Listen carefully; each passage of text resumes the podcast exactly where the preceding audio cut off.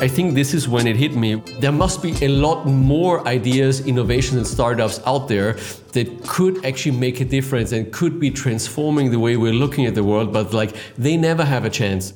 Ideas are only the first part of being an innovator. The rest of it is about support and execution.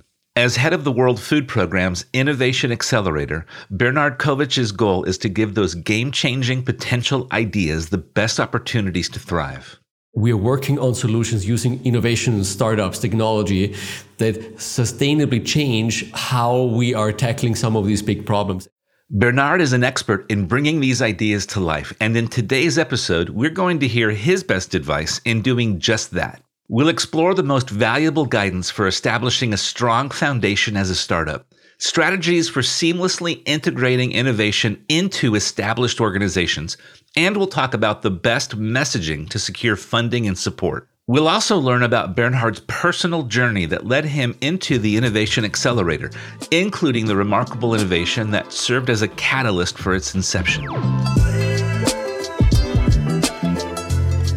Welcome to Future Nonprofit, a podcast about what it will take to build and scale the nonprofit of tomorrow. I'm your host, Ted Vaughn, partner at Historic and author of Culture Built My Brand. Join me as we unpack the stories and lessons of today's most innovative leaders.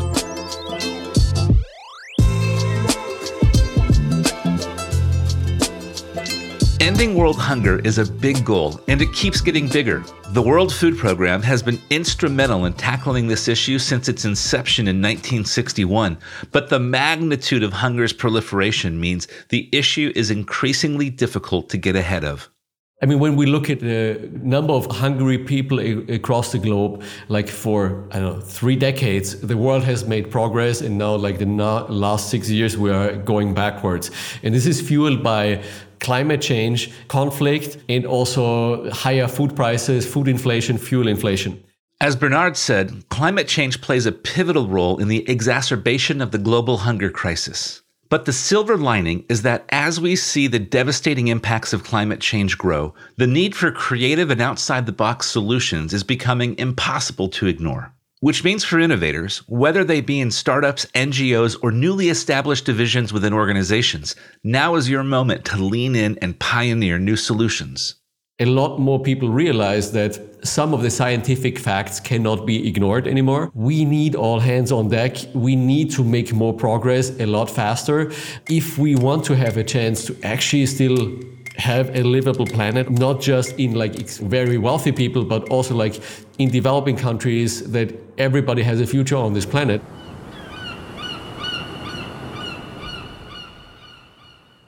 We need innovation, we need technology, we need private sector companies, all of that together in as much as we can to make more progress. And I, I, think this is where a lot of these elements come together, including companies now getting committed to like, we need to make more actions ourselves. How can we a positive influence in the fight against climate change? That's why he's in Dubai this week, advocating for innovators at the UN's climate change conference, COP28. Bernhard has forged close collaborations with innovators across the globe, and his track record is remarkable, exemplified by his own venture, Share the Meal, which we'll learn about shortly. In this episode, we turn to Bernhard for invaluable insights and guidance for innovators of all kinds. But let's start by learning a bit more about him. I always had a very big interest in like social impact and impact on this planet, like how I can actually make that happen. But I probably would have never imagined I would do what I'm doing right now. And like so many innovators, his path to his role today was not linear. You need to embrace non-linear pathways or strategic risks to take. A lot of nonprofit work or also working for the UN, like it's not like you perform and therefore you will be promoted or like you have done this, therefore you get a raise. It's not functioning that way. For Bernhard, that nonlinear path started in management consulting at Boston Consulting Group, an experience from which he continues to draw valuable insights to this day. So at university, like when I was doing like my master in business administration, like one of the things I was also like I had a major in strategic management and consulting actually for that matter. Back in the days like what i found fascinating about is like of course like the impact orientation of the work that you're doing. Now in that case it's the impact that you're creating for companies to make more money but also like you're actually creating new businesses you're actually leading to better results you're actually creating products that are solving problems that people have at very big scale. So that was something that i found appealing including like of course if you work in management consulting you're accepting that you're working a lot, but you're also learning a lot. So like uh, definitely a lot of the things that I you know professional skill sets in terms of like how do you present information? How do you communicate? How do you actually analytically solve a problem? Like you, you learn a lot of basic skill sets that are valuable in lots of different settings. After five years at boston consulting group bernhard would then go on to take a role as the head of business innovation at the world food program utilizing the skills he learned in his consulting it was a role that was essentially like in the business or the uh, CFO's area of the World Food Program, and that's what I used to actually build up the business innovation team, kind of the internal management consulting team, that also still exists. And for me, this was one of the things where I was asking myself, well, the organization actually is very private sector oriented. Like a lot of people actually have this mindset of, in the world that we're in right now, there's like up to 783 million hungry people helping people, whether it's in emergencies, physical food, cash based transfers, but then also working with smaller farmers, school meals. It's very business oriented. Like you can actually measure the success of what you're doing, like very tangibly, which is also something where, why I believe like what World Food Program and a lot of other organizations do as well is like it is very tangible what you do. Like I literally use the exact same skills that I used in private sector just for uh, the World Food Program, doing like process optimization, like supply chain optimization optimization, looking into like how, how to do better fundraising, things like that. It was in this experience that he started to realize his passion for innovative problem solving. When I look back into what I did for projects for clients at BCG, you know, not all of that is you don't have full control of about the projects or uh, the companies that you work for. But like, I ended up doing a lot of this kind of creating new businesses, creating a new product, creating better marketing for these types of products. This is an intentional choice where it's about like, okay, how can we actually create better outcomes? How can we create solutions to problems that maybe have been there before? Drawing inspiration from his tenure at the World Food Program and the expertise he was cultivating in the realm of innovation, Bernhard decided to do something different, something of his own. I was discussing with a friend, and we realized that it only costs the World Food Program 80 cents to feed a child for a day. At the time, we were actually quite shocked because I don't think a lot of people really know that. And we had this idea of like, well, you know, imagine people would know this and you have would have this button on your phone and like you would have a dinner conversation or you're going out with friends, you're enjoying yourselves. Why wouldn't you share that meal with a child in need? Oh, share. And so this is how essentially the idea behind Share the Meal came about. So Bernhard and his co-founder, Sebastian Stricker, started Share the Meal. It's a simple concept. A user downloads the app and clicks a button to donate 80 cents, and that 80 cents pays for the World Food Program to provide one meal to someone in need. And it worked. There's over 190 million shared meals already, so soon 200 million shared meals, over 130 million dollars. It was also App of the Year by both Apple and Google in the year 2020. Share the Meal started with an assumption that simplifying the process of donating could potentially address the shifting trends in generational giving habits. We really want to make sharing a meal donating simple. It's geared towards like mobile first users young people who are like they want transparency about where their money goes. They want to have choice where their money goes. And it's not just, well, let's create a donation app. It's there's actually an emotional connection behind I want to share my meal with a child in need. I think which I, I still think that was one of the key success factors why people actually believe in like doing that. It's not just a random app, but uh, there's actually a, a thing that you're creating behind it. A lot of people joined. Like so it's like a lot of organizations, companies that said like, hey, you know, that's actually smart. Like, why wouldn't we support more of that? But it wasn't always perceived as the game changer it is today. You know, share the meal is one of those things where why did that not exist before? Of course it should exist, right? It's also funny, like at the time when we started this, like we had lots of people that came to us and said, Great, this is going to transform the world. And others said, Well, great gimmick, but it's never going to work. In hindsight, nobody would have expected it to ever be as successful as it is. It's one of those things, if we hadn't tried, we wouldn't know what is happening. So, after the success of Share the Meal, Bernhard wanted to give other ideas the same opportunities and support. When my friend Sebastian and I started Share the Meal, we were able to convince other people to support us pro bono. There was a moment when like 20 people were working on Share the Meal and nobody was getting paid. Yes, we were able to actually like pull this off also because we were able to find individuals who wanted to support, who want to be part of this journey, companies, lots of supporters that say like, hey, that's a great idea, we want to support this. And there just weren't that many social impact accelerators out there, like or support systems for social entrepreneurs. I think this is when it hit me. There must be a lot more ideas, innovations, and startups out there that could actually make a difference and could be transforming the way we're looking at the world, but like they never have a chance. And I think this actually was the kickstarting of a journey of saying, you know, having this idea, we need this kind of replication of a startup accelerator like what Silicon Valley does, but for global social good. And at the same time, getting funders on board to say, like, okay, that's a way how we can pursue innovation, but also de-risk innovations and startups. Because I think on the one hand, innovations are risky, but like something like a startup accelerator that actually increases your chances of success. And so in 2015, Bernhard went back to the World Food Program and developed the Innovation Accelerator. We've got to raise our game. We need ever more brilliant new technologies and innovations. So we had an idea. Technology, business, microinsurance, big data, mobility, social media, and more. Coming together with the people who can connect the dots.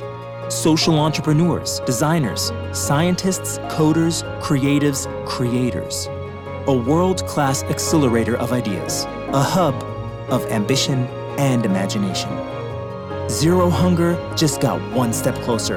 The World Food Program Innovation Accelerator is here.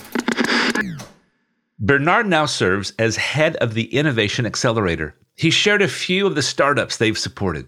At the World Food Program, we're using a tool called Optimus. is a big data optimization tool for supply chain and food baskets for people. So in the last couple of years, we already saved $50 million that were reinvested in more food for people using big data analytics. And this is an example of like would not have been possible if we were somebody would manually do this but now it's possible. Another example we've been supporting a startup called Nilus. They are connecting ugly foods to urban food deserts. Right now they're using an app and community buying. They now make healthy food affordable to people who otherwise could not actually buy healthy foods in food deserts in urban settings. And this would also not have been possible without technology, without great startup mindsets, and so on and so forth.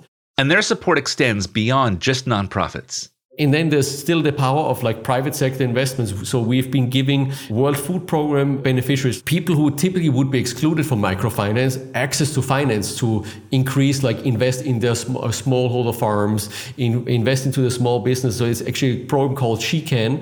70% of the recipients of that are actually like women that receive loans through that program. And it's working amazingly well where these types of examples give me hope where it's we see you can make a difference through some of these things they're still early stage like optimus saved 50 million dollars already think about the impact that we can have like at large scale with all of that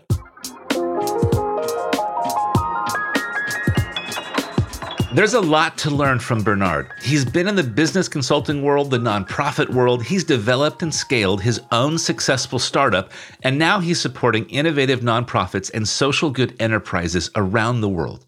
We talked to Bernhard for over an hour, and there were so many profound takeaways that we want to share with you.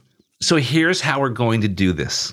We're going to start with a rapid fire advice segment, with the first few pieces of advice geared toward new and budding innovators, and the rest geared toward organizations looking to bring innovation into their space.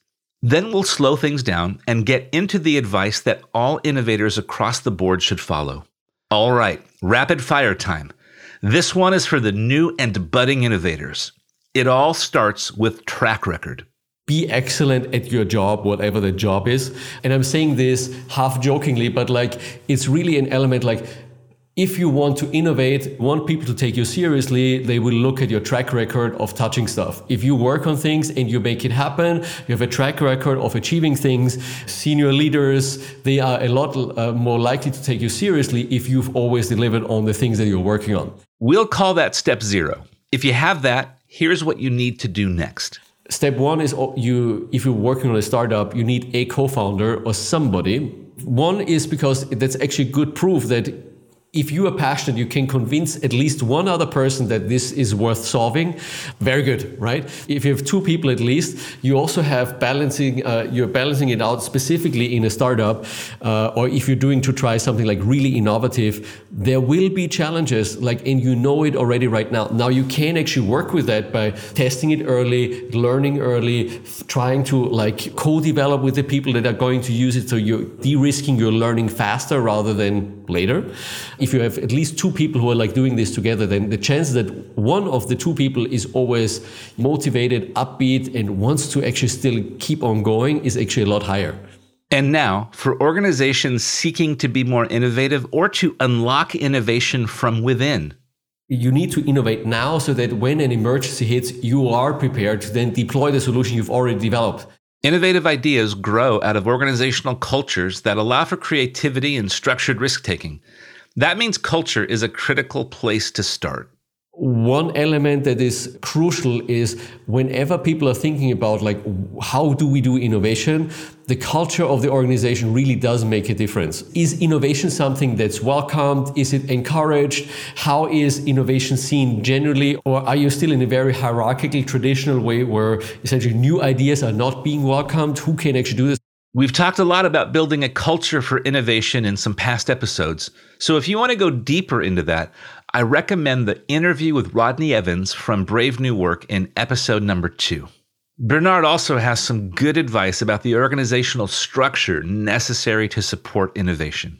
The first step change in your ability to innovate is when there's at least one person whose job title mandate is innovation as such because then that person has the mandate and like can actually go around and actually facilitate things share knowledge like get people together in the next step change is then typically once you start actually building up some sort of central capacity, at least, because that allows you to then also have more leverage on like whatever you're having and ideally paired with access to executives or like decision makers in the organizations and funding. I'll give you an example like at the World Food Program, one of the first thing we did for even before we started our accelerator, we did a World Food Program Innovation Challenge that was sent out by our, our executive director where everybody across the world could participate and say like hey i've either done uh, something already i've implemented an innovation or i have a new idea. And like say come forward and the executive director of the world food program like the global ceo she essentially awarded those teams with that innovation award.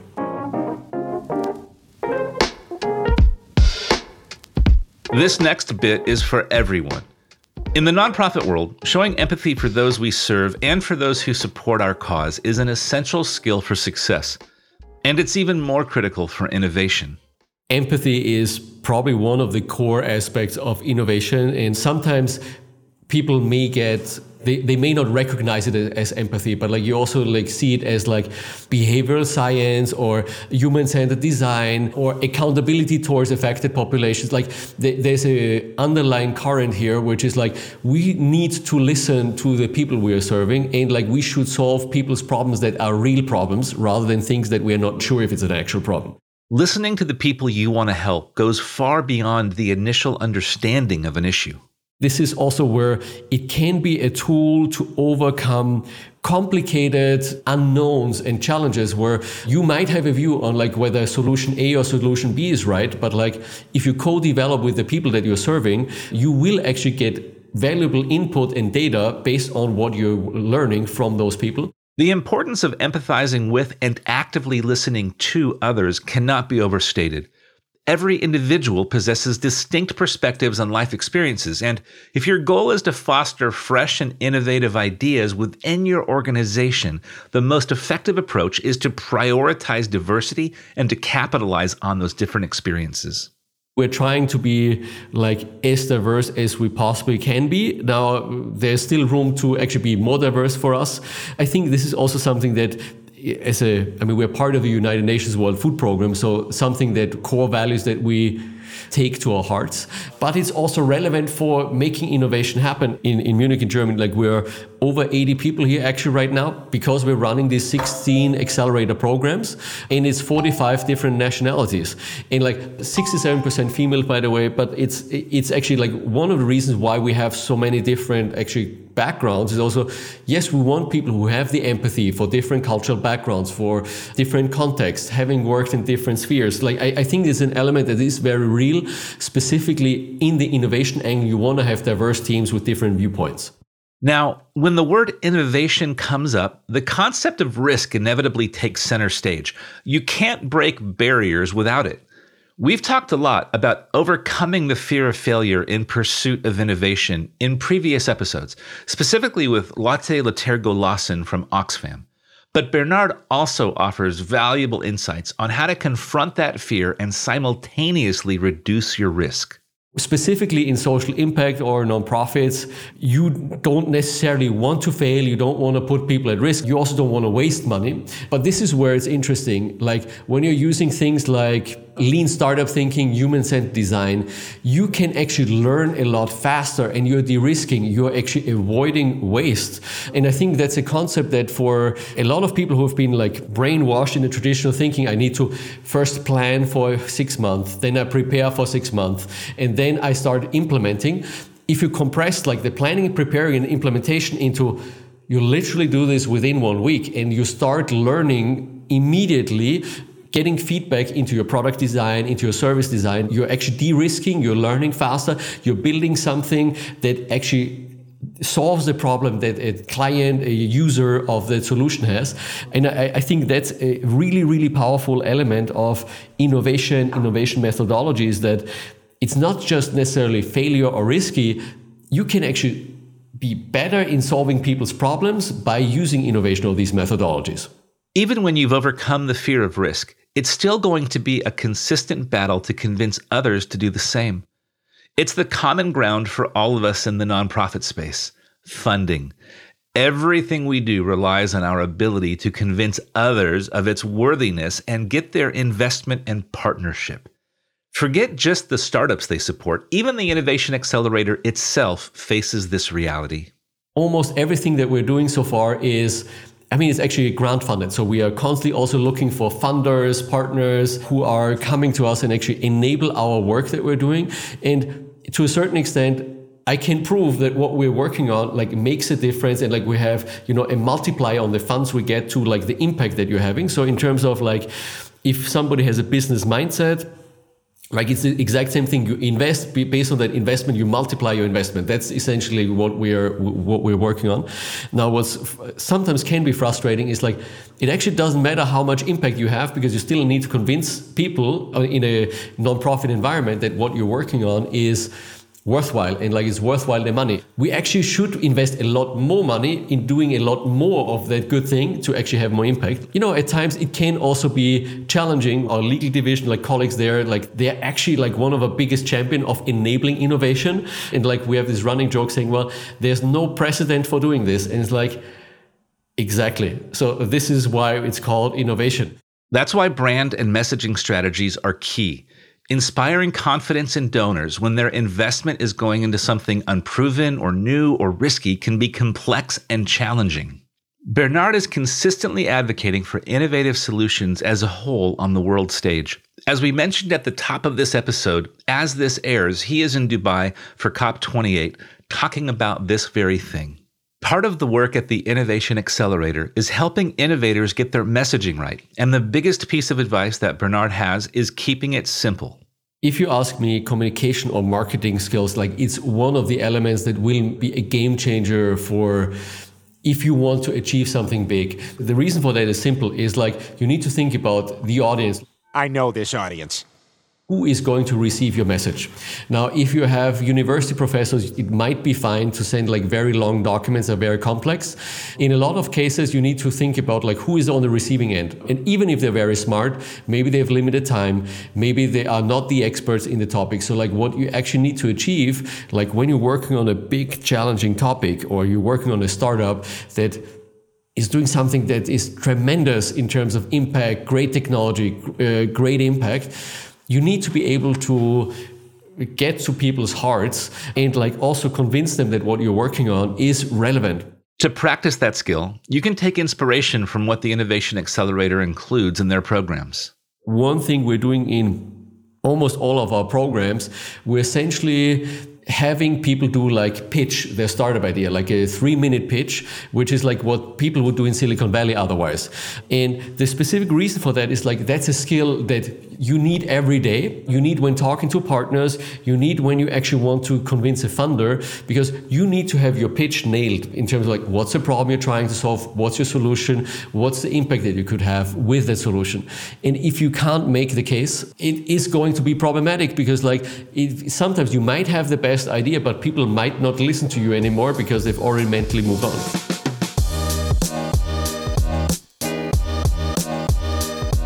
Keeping things simple can be really difficult when the technology or ideas are new and unprecedented. So, here are three things to remember in your messaging. First, speak clearly to the why behind your innovation. Don't get so lost in the details of your innovation that you risk making the very purpose behind it blurry or unclear. Next, empathy means crafting messaging with your end user in mind. This means having a robust understanding of who that end user is, their hopes, fears, and everyday realities. The language you use should be crafted with them in mind. Be intentional about avoiding words or phrases that might be unhelpful or triggering for them. And last, name the risk and challenging realities of what you're attempting to do. People love to support an underdog they believe in, that they have confidence in. So don't avoid the challenging realities that come with innovation. Name them in a confident way and demonstrate how you will overcome them. With the amount of valuable insight and advice Bernhard has shared with us in this single podcast episode, it's clear why the Innovation Accelerator has had such a big impact.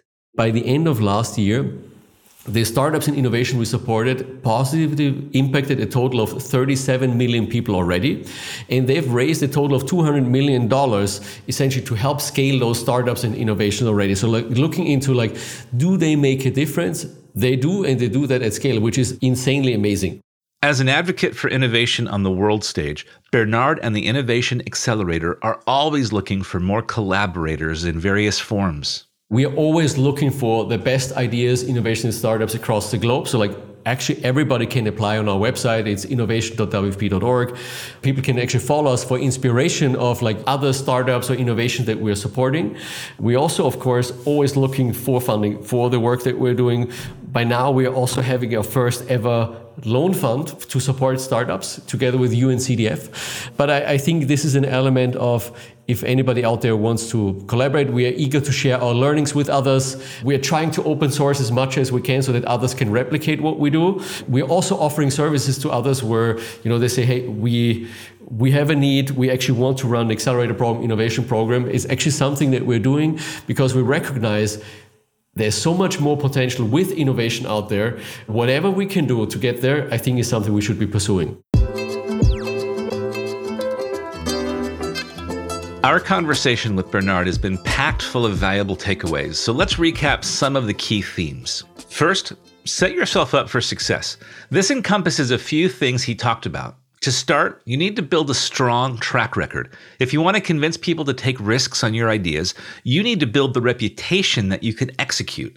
And when you're ready, bring a partner on for a second perspective and shared passion so you're more likely to follow through.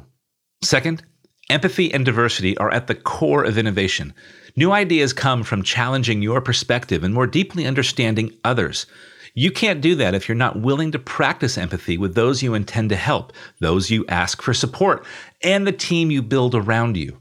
Diversity of experiences and perspective is crucial. You need to build a team that prioritizes empathy and diversity if you want to see new ideas get traction and succeed.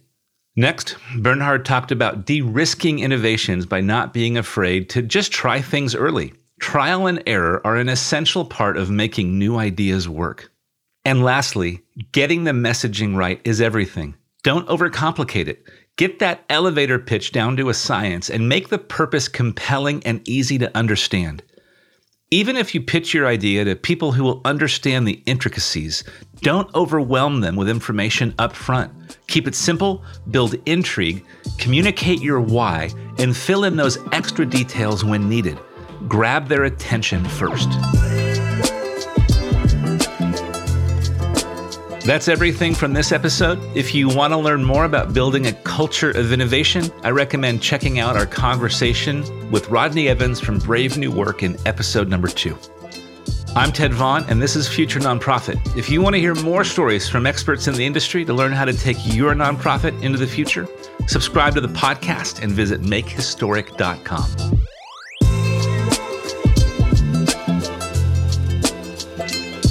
Future Nonprofit is a production of Lower Street and Historic Agency. Produced by Jackie Lamport, Mark Miller, Ben Crannell, James Bladel, and Ted Vaughn.